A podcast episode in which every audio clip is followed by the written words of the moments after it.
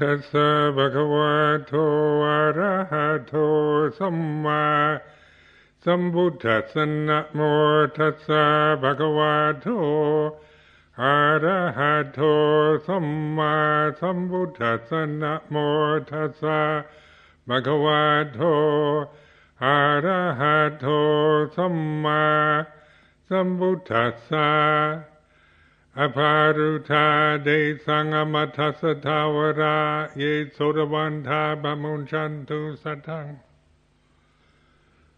so I apologize for giving you the five, but rather than go through the whole thing again, if you can just uh, determine for Game Sumicha, a brahmacharya, and then uh, Vikalabhojana, not to take food at inappropriate times, and uh, all the rest. Like uh, I've been giving these precepts for so long. Now, when I give the precepts, I actually it's a kind of meditation. It's train myself so that the mind goes. I tune into the sound of silence, and then I Buddhang Saranang Gacchami when I, before when I before I did this practice, then I'd always I'd always uh, you know I'd do it in a kind of perfunctory way, and so I'd go, you know I know I had to give the three refuges like Buddhang Saranang Gacchami, them, and then the people would repeat, and then I'd sometimes I forget quite where I was at. Because the mind would wander or something. And I forget, did I give the fourth precept or so when when uh, you know, or you can just rely on the momentum of of the of the chanting itself. But then, in uh, developing this this uh, practice using sound of silence, and this this puts me into a very mindful state, very present. And so then the then the Buddhang Saranang Gacchami, Gacchami comes out of out of that silence rather than just the perfunctory uh, reciting of Pali formulas.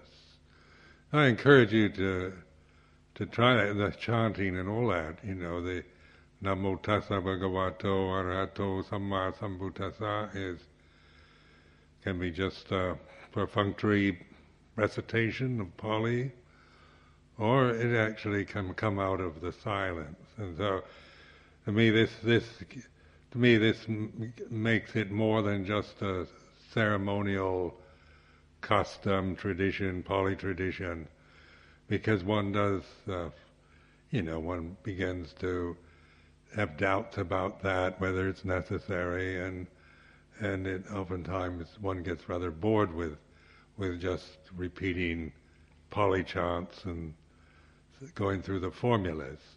So in integrating the ceremonial side of Theravada Buddhism is, is, is, you know, this is the way I've done it. So it's not just going through the motions and because it's part of a tradition, kind of dutifully doing the ceremonies.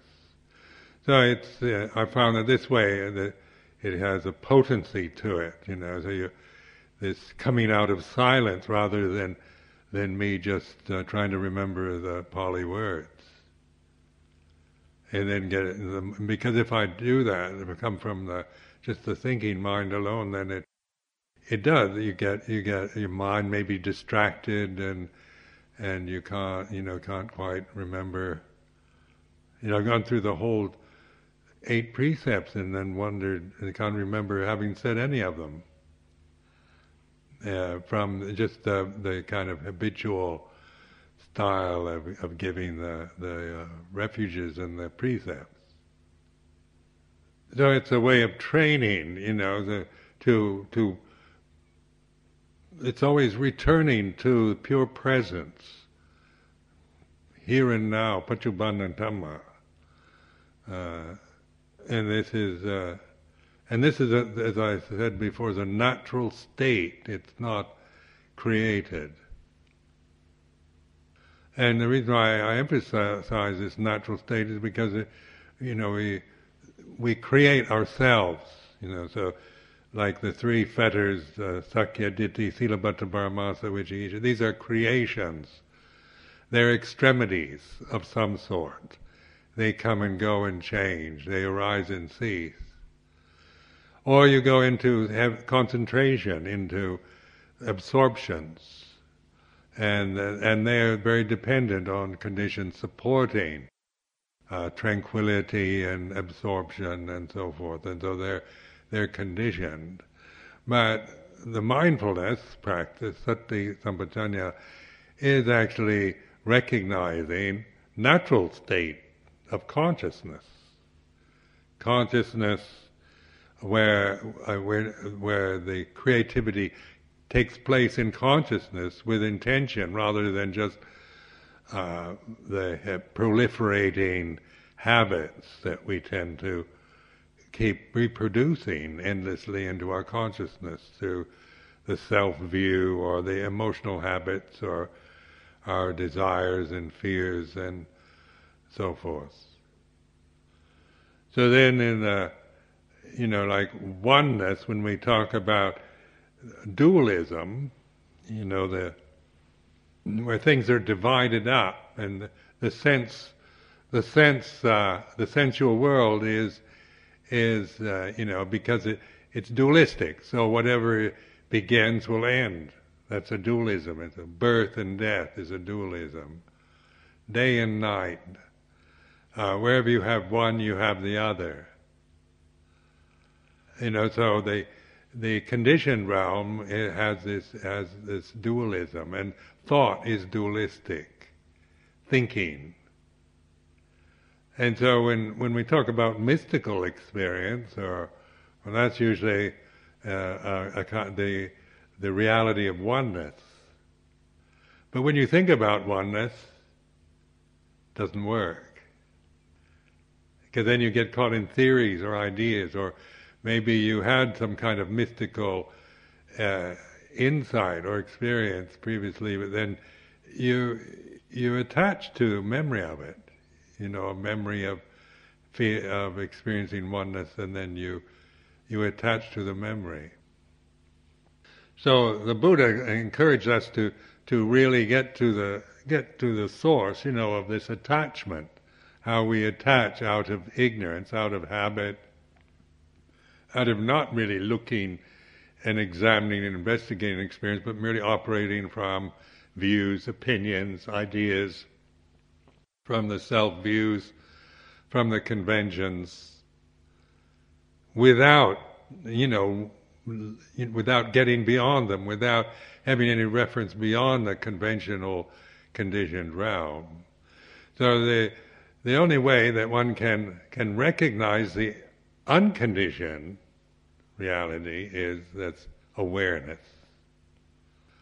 Aparuta de sangamatatsatawara. So that is uh, the gates to the deathless are open. So then using the word deathless or the unconditioned nibbana, Amaravati, the name of this monastery, deathless realm, is that even though those are words, uh, just like any other words, they're still, it's, it's not to be defined or thought about, but recognized. So with sati sampajanya, mindfulness, you begin to like observe, you're recognizing the here and now. It's like this. It's awakening, noticing, attentiveness, paying attention to the way it is. It's non-critical, so it's not like you're, you're, you know, you're saying it's better or worse or good or bad anymore, but it is, it's discerning the conditions arise and cease. So oneness then the real, is reality. And uh, that which is one is consciousness. Now this isn't a doctrine uh, uh, that I, do, I don't want you to grasp this idea, but just reflect on it in, in terms of your own experience. because each one of us is experiencing consciousness. So recognizing this is that that moment, that here and now, awakened observation, consciousness, before you create thoughts into it.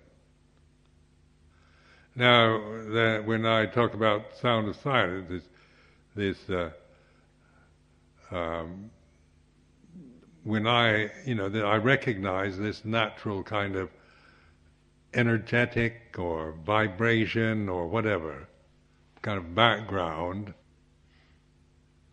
which is, seems like a sound, but it's not really a sound. But it just this is, the, this is the limitation of language. So we're not trying to define it or or kind of describe it so much as point to it. And then by recognizing this, then this is this is where, like when I say "Buddhang Saranang Gacchami," I'm actually in this silence, this sound of silence, because then the self disappears, the sense of separate self and and me do have performing a ceremony or whatever. It it just naturally ceases. Uh, there's still consciousness. Then the Buddhang Saranang Gacchami comes from that stillness or that silence rather than from me giving you the precepts or you know, Ajahn Sumedho is a preceptor giving precepts and where it all becomes personal and separate. So this is uh, like an attempt this evening just to try to uh, point to this. Uh, because, you know, even the way we hold the convention of, of Buddhism can be from ignorance and self-view.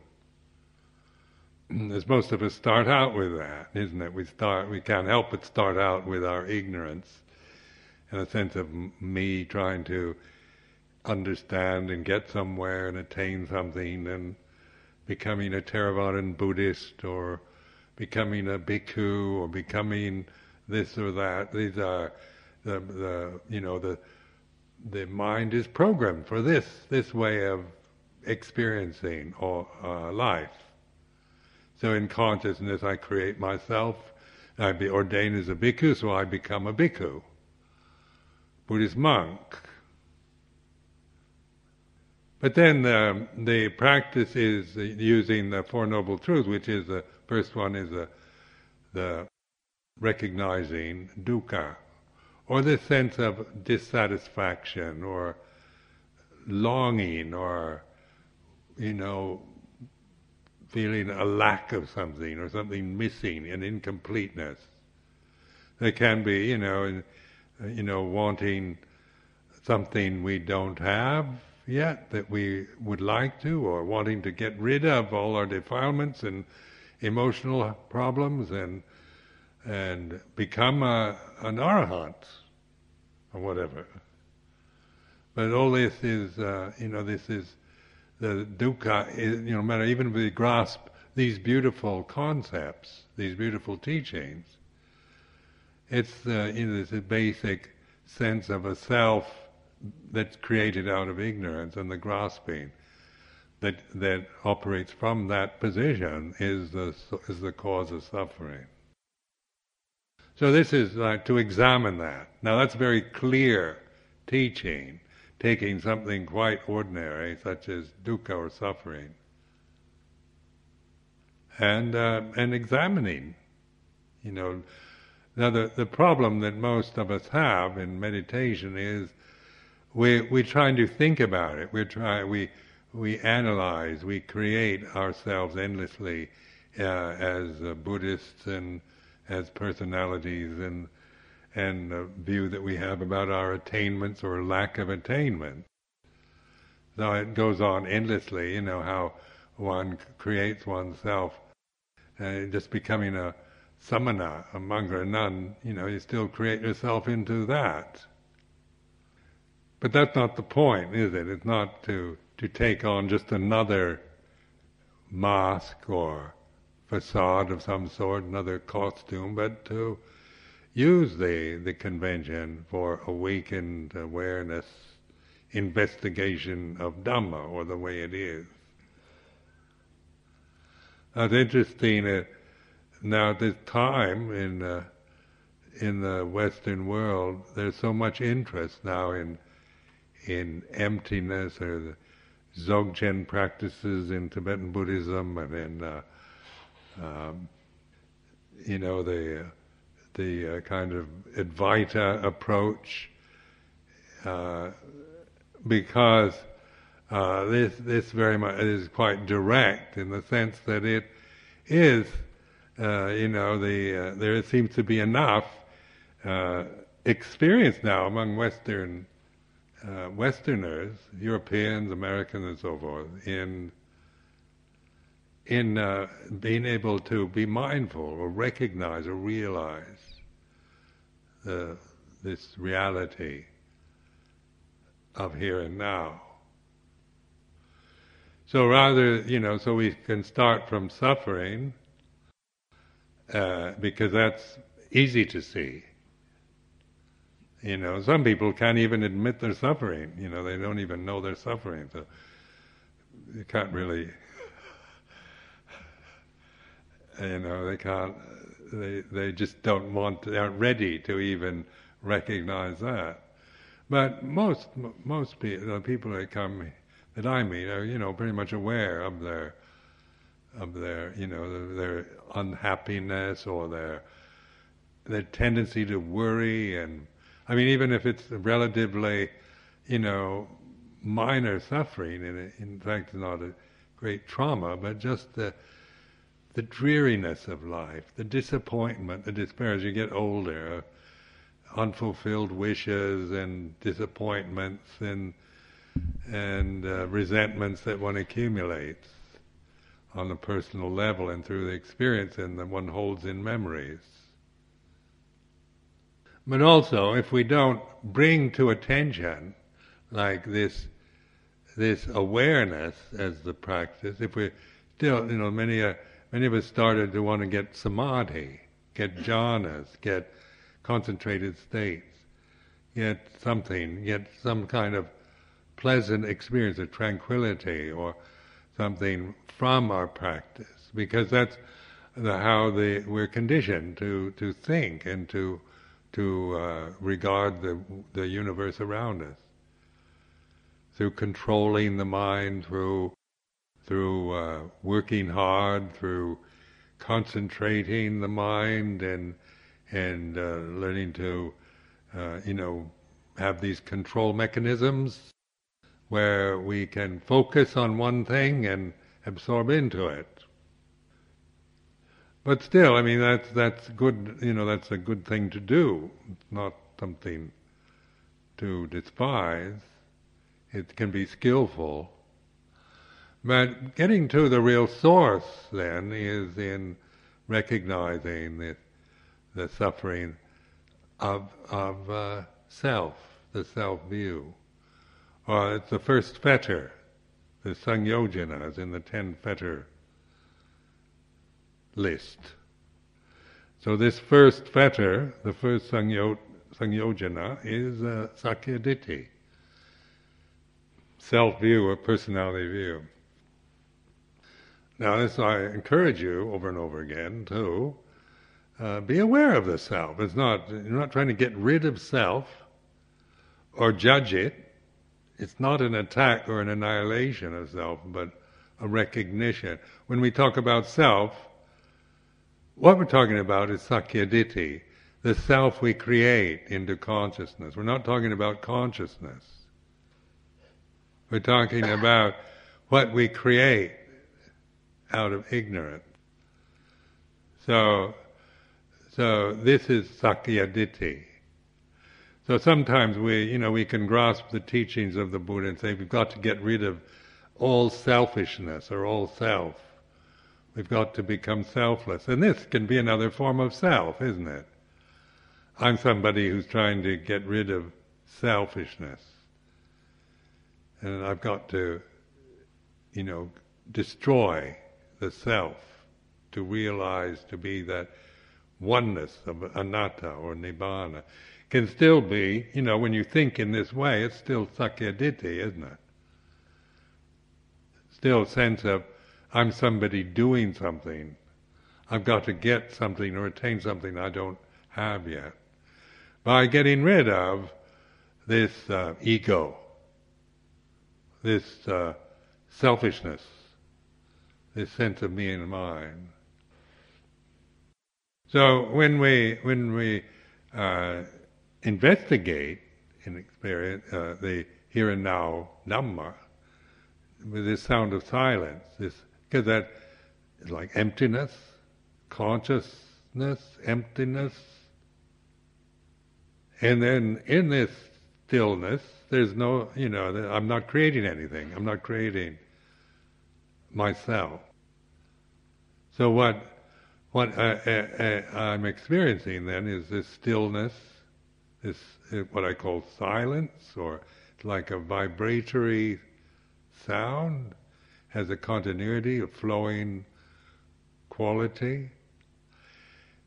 And I don't create it. It's not not like imagined or created. Now, just learning to rest in this stillness, then the the any remnants of self-view and me and mine disappear.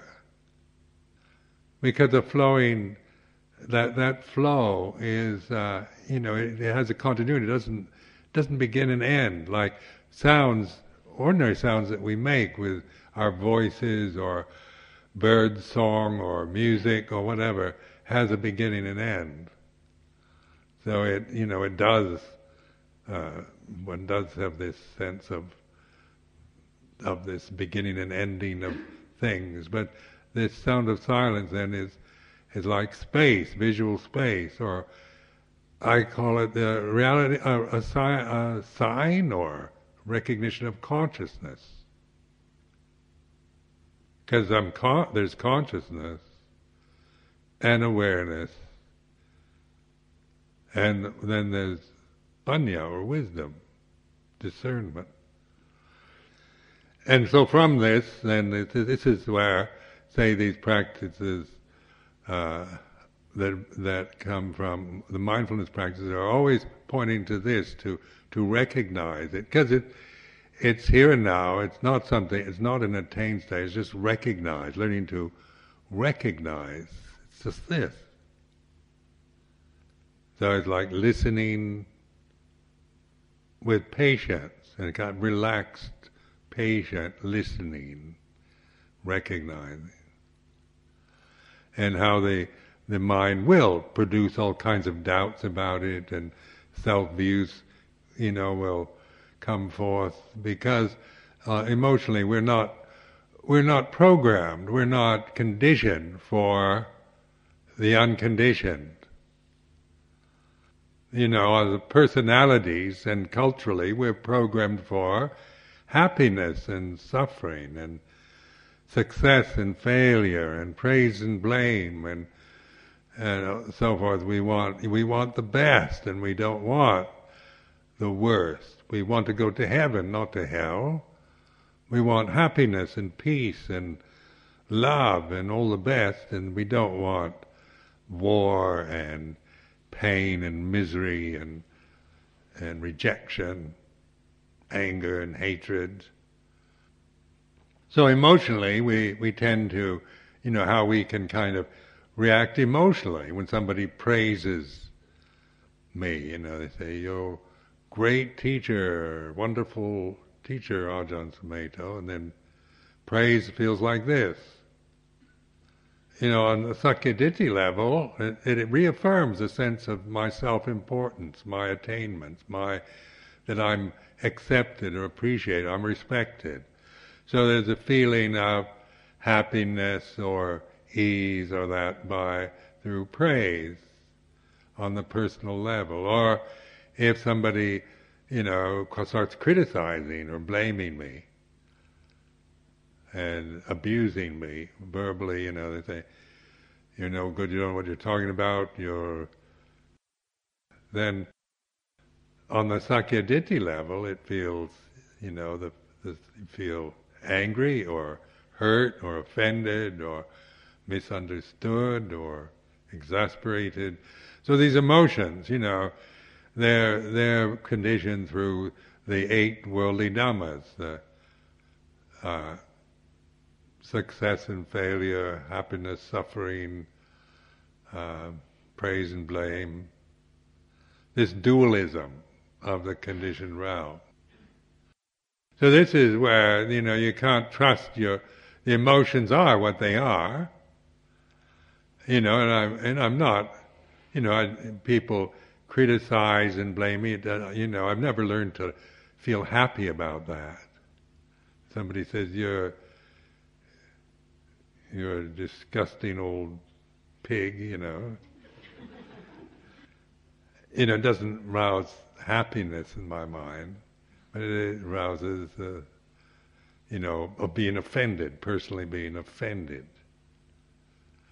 But there's an awareness of this, isn't? You can be aware of uh, being offended or being exhilarated by praise. And so this is this is where you know the the, the mindfulness uh, is to uh, recognize this natural state where where we can uh, you know we have a, a, reference point we have perspective on the worldly dhammas that we we have to live with we have to live with the bodies we have with the emotional habits that we've acquired with our memories our personalities our melodramas our obsessions and fears and doubts and worries. But our relationship to it changes from grasping, ignorance and grasping and, and being caught in the momentum of, of emotional up and down, isn't it? Like if you if you're just emotional, then you go up and down all the time. You're just kind of a helpless victim. And things are going well, you're happy. Things are going all wrong, you're miserable. And there's emotions of happy, miserable, happy, miserable, bored, fed up, absolutely fantastic. and go from from you know from one extreme to the next. Or sometimes you know, when life gets really in the monastic life, you know, where we really get fed up with it, is when it's not extreme, when it gets boring routine thing, morning chanting, evening chanting. You know, not even even opera or anything. You'd get namo tassa, monotone chanting. You can express your true creativity and your your inner soul on a personal level because you're bound to to a tradition that insists on monotone chanting. And so we, we get bored and fed up. But these are also emotions. I mean, being bored and being fed up and and uh, so forth is, is, these are emotional habits. You know, because we're we would like to be happy, uh, blissed out. You know, to be and have life uh, as an experience of the absolutely fantastic. So that's why pointing to to pure consciousness or sound of silence or space just contemplating visual space. You know, you you're learning to recognize. You're recognizing that which is here and now, which has no extremity to it. It is what it is. When you, is space good or bad, or is it beautiful, ugly? You know, it is it's spacious. Or consciousness is it is it fa- absolutely fantastic or absolutely miserable or what we create into consciousness and into space can be, you know, space can, uh, you know, beauty or ugliness can enter our visual, in, enter a room and we, we're affected by the beautiful or the ugly accordingly. Or consciousness, we can create hell or heaven in consciousness. But to awaken, like Buddho, Bud, Buddhang Saranang this, this, the very name of the Buddha is significant. Because it's awakened consciousness. Now, now this is about you. Each one of us. It's not about, you know, some some Buddha or somebody who's who's very advanced and somebody in the past or somebody in the Himalayan mountains that's fully enlightened arahant or whatever. it's about you and me right now. It's not we're not pointing to far away or somebody else. Because you have to admit, you're, each one of you is conscious, experiencing consciousness right now. Anyone unconscious right now?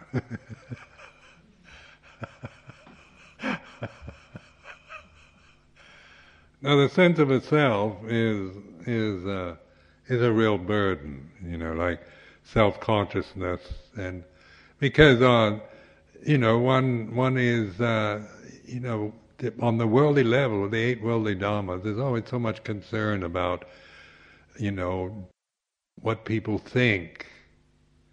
How do I look? Uh, what do people think of me? Um, you know, not wanting to stand out, uh, wanting to, uh, you know, talking today someone about having to to to stand out in a crowd or say something in public. you can get very nervous. You know, just suddenly you say, like taking the precepts, and suddenly you're the one. Somebody is focused on you, and and you have to recite um, Panatipata, where you can feel very upset or nervous or anxious, just even though you may have done it a hundred times because the, the self is like that. You're putting yourself out in in a in a you know in a position where you can be you can make mistakes, you can screw everything up, you can do something wrong, you can make a fool of yourself. Uh, you're you're standing out in some way that that can be to the ego is very can be very threatening.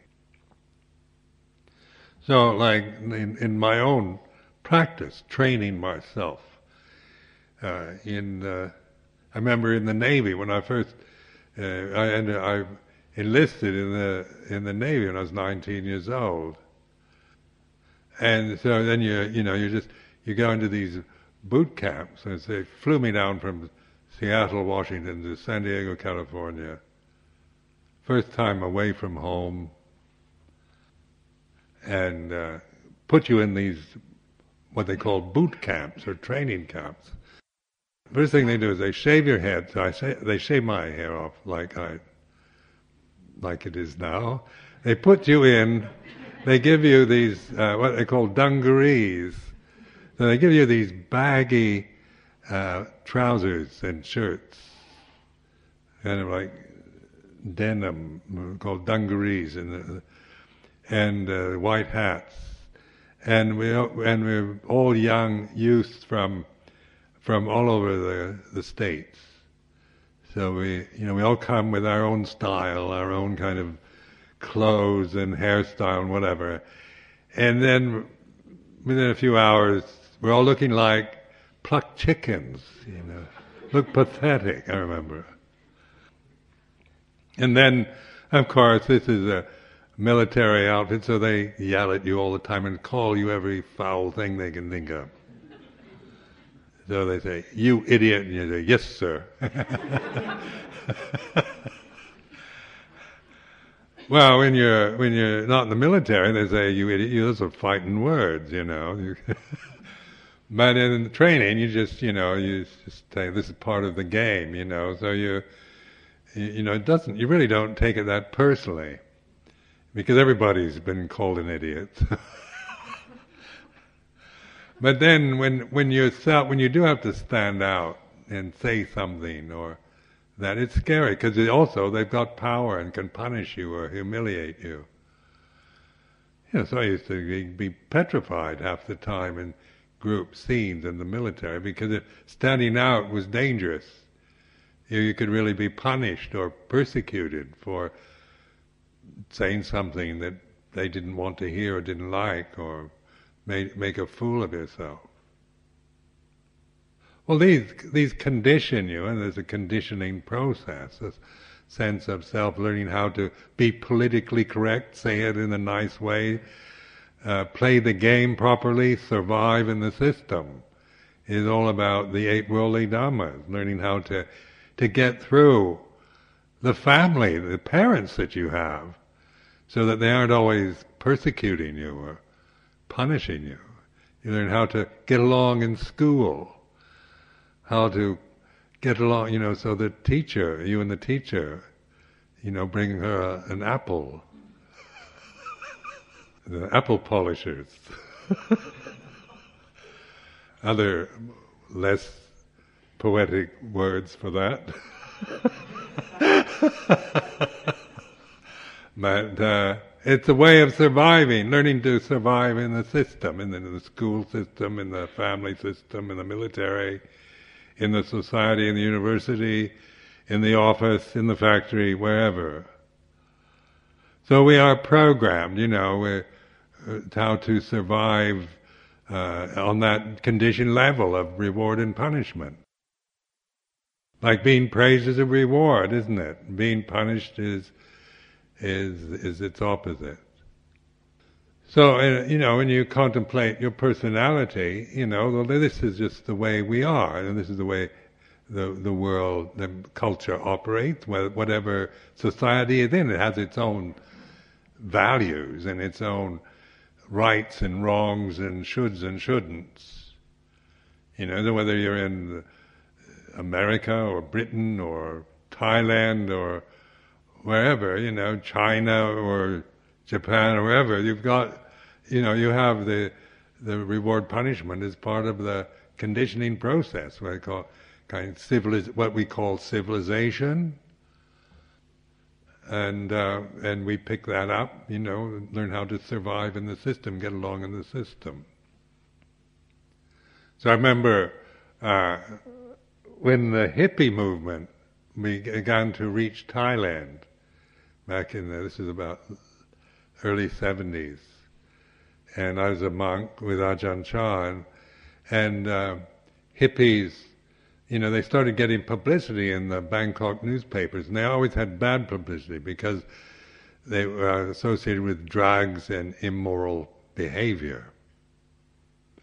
And um, and they had and they weren't neat and dressed, you know, in nice suits and things. They were had long hair and beards and wore all kinds of strange paraphernalia and and whatnot. And so they looked, you know, really weird and strange and alien and untrustworthy to the to the to the people in Thailand at that time. And so they in the they got terrible press, you know. So they were all just a bunch of degenerate drug addicts, and uh, you know, no good types. And so, anyway, Luang Por Chah, I remember we were discussing, this was brought to his attention, hippies needs. So he asked me, he says, what is a hippie?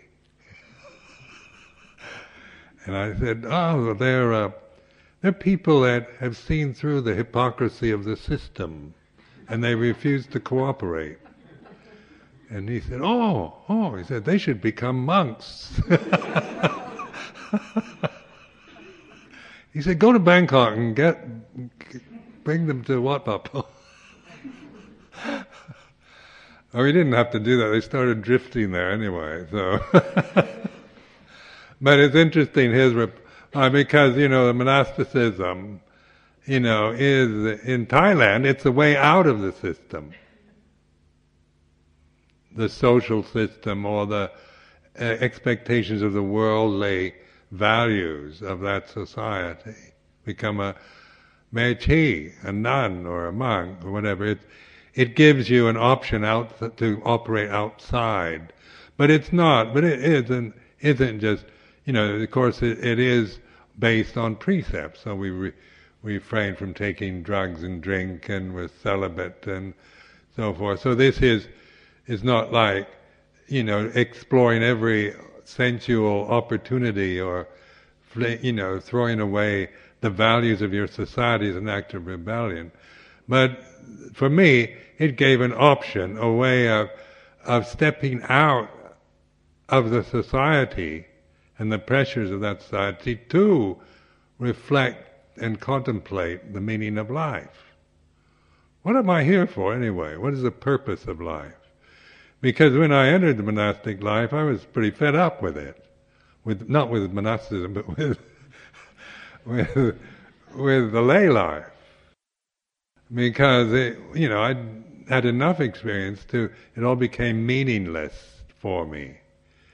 And uh, just seeking happiness and sensual pleasure and and all that, you know, didn't, you know, after so much of that, it just was boring, and I mean, you know, I didn't, it didn't create a sense of self-respect. I just seemed to go into kind of a drifting mode of just getting by. So the monastic life, you know, the, in, I experienced it in Thailand, and then I found this very good teacher, Luang Por Chah, who was very strict on the on the disciplinary side. So this put me into this was a, quite a challenge to conform because my whole my whole personality was based on the ideal of individuality and nonconformity. I consider myself as a person a nonconformist because that's how that's my self-image. I I had a kind of snooty contempt for con, for these stupid middle-class conformists. So I, I could be just as snobbish as they could in my own way. You know, so this is individuality and my creative habits and me and self-expression and all that. I, you know, I had an opportunity to explore that because in my own society and in my generation there there was that you know opportunity to explore the extremities of sense experience and so forth or personality but at the end of the day it's just miserable dukkha was became so strong uh, and yet it wasn't because of being called an idiot or It was just just this sense of incompleteness, of meaninglessness, purpose. Life had no purpose to it. And so in uh, in this, because I did have this this confidence, or something in me responded, and felt such a connection to the teachings of the Buddha. That this obviously, you know, was and living in Southeast Asia. Then I had the chance to to investigate and explore the, that possibility in Thailand. Well, then there's then of course in the training and that with the emphasis that Luang Por Chah made on practice. You know, it was always the whole point was this awakened attention. So it wasn't just a reward and punishment for you know getting praise for being a good monk and and uh, you know going through the same, you know, developing the same habits only within a more kind of uh, unusual style, lifestyle. But getting to the root of the cause, the cause of suffering. Ignorance, attachment to conditions out of ignorance. So then this awakenedness, this sati sampajanya. Now this is the essence. This is the essence of, of the Buddha's teaching, this emphasis on mindfulness. Because this is the only opportunity we have to be free from suffering, is through awareness. Otherwise we're, we're merely caught into the conditions. We have no, we lose perspective because we're always being influenced and overwhelmed by our habits, our memories, our, our thoughts, and so forth. And the, the only way to get out of that vortex is through awareness. So when we say the gate to the deathless, the door to the deathless is open, That means To me, that means that that, this, that that means this awareness is the gate. Just this simple attentiveness in the present. Now then, as I began to recognize it, because before I tried to, tr- I wanted concentration, so I'd get confused all the time about concentrating the mind. Because there's so much sense of, you know, trying to hold on or get something, or a tranquil state, wanting tranquility. And uh, fortunately, Luang Por Chah was was uh, the kind of he never let me get too tranquil because he his whole his aim was to really open me to to the present moment wherever I was, whatever I was doing. So the, the monastic form began to to make sense as a way of living because you know uh, sitting, standing, walking, lying down, putting on your robes, making your robes, dyeing your robes, washing them, or or eating your going on the alms round, eating food, just the most ordinary, banal things that one does in one's daily life was was included. You know, it wasn't just sitting in samadhi uh, in a quiet place. So I found, you know, at first I felt quite rebellious towards this because I, I, uh, you know, I'm a, a personally I like samadhi a lot. I like to go into tranquility shut everything out, all the confusing worldly conditions, and go into a nice, tranquil samadhi state. Quite, quite like that. but you know, then one, you know, if you have no perspective on that, then you, then you resent everything else. Your life is just all you're doing is living for the next chance to for samadhi, where the where the uh, awareness is, means that you become aware of that, of the desire to get something you don't have, or the desire to get rid of the noise and confusion or distraction. You you begin to awaken and observe these these desires, you know, wanting to get rid of wandering mind, boredom, uh, anger, greed, whatever, or wanting to, you know, wanting to attain, achieve and attain samadhi or nibbana or arahantship or whatever, you know, it's still desire. So this, uh, this, the second noble truth is, is the really, you know, a study of desire. And because in consciousness, desire arises and ceases in consciousness. Consciousness is not desire. So, and yet desires, wanting sensual desire, wanting pleasurable sense experiences, or desire to attain and achieve, or desire to get rid of the the noise and confusion. These uh, these desires they arise and cease. So our relationship then to desire is a knowing relationship rather than a, an attempt to get rid of it or suppress desire, but to recognize it. So that which can recognize it, like consciousness, as we're experiencing right now, we, you know, we can actually be aware of the desires that we're experiencing here and now.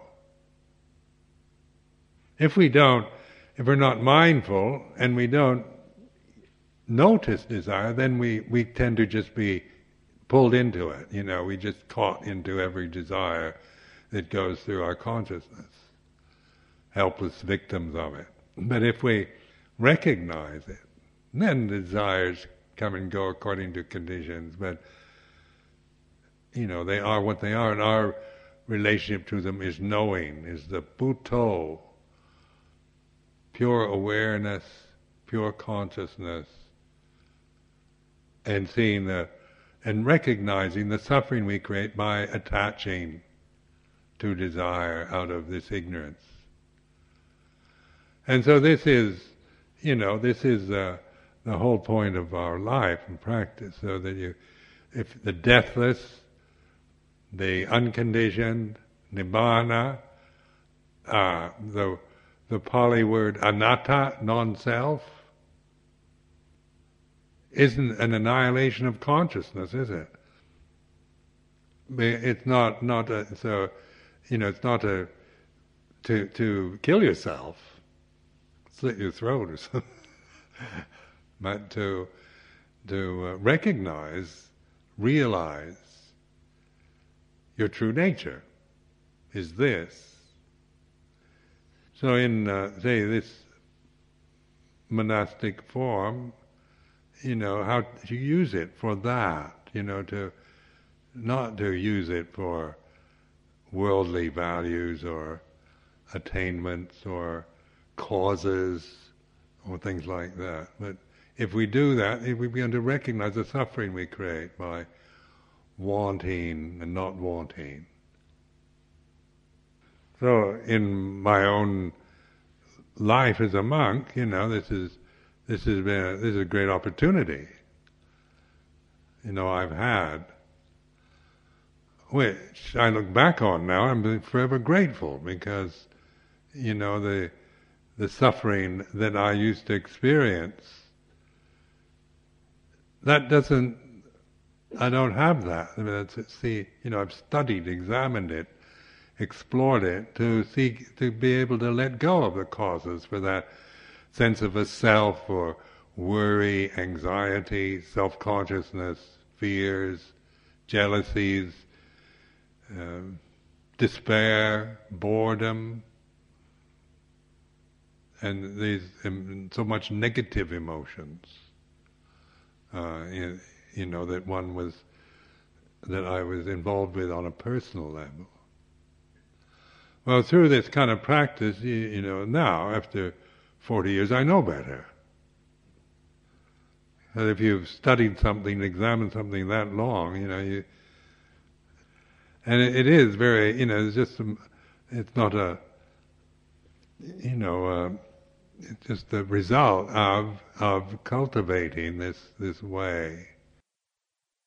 And so when I when I talk about consciousness now, what I'm trying to do is to this you know encouragement to begin to just trust the, the simplicity of awakenedness and just the recognition and, and not not judge yourself or think about yourself or believe any of the things you do think about yourself. You know, don't you know? We we think about ourselves in terms of of uh, values of being good, bad, or right or wrong, or whatever. But and so you know, these thoughts still arise in my mind. It's that I don't have them, but I know what they are. I know them. So I don't grasp. I determine not to grasp them or operate from from that. Uh, from those those perceptions. But still, they still they still come and go according to condition, like the moon, phases of the moon, and whatnot. so this is uh, encouragement, uh, you know, to you know to reflect on how to use monasticism, not for personal identity or or uh, you know, become anything. It's it's merely an expedient means for awareness. That's that's its purpose. It's not meant to be an identity that we are attached to. And but we do attach to it, because that's our habit, and then, so that therefore uh, the encourage, you know, the, but then the suffering that results there's always unhappiness or blaming or complaining or resentments and and uh, things you don't like about the convention, uh, things that irritate you about it, uh, things you resent, and uh, you know it's just. But that's all.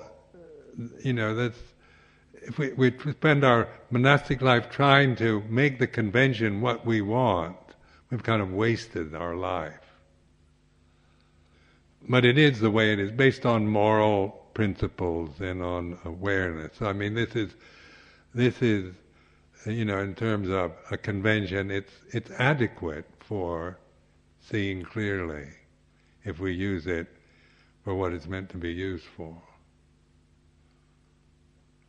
So I offer this as a reflection.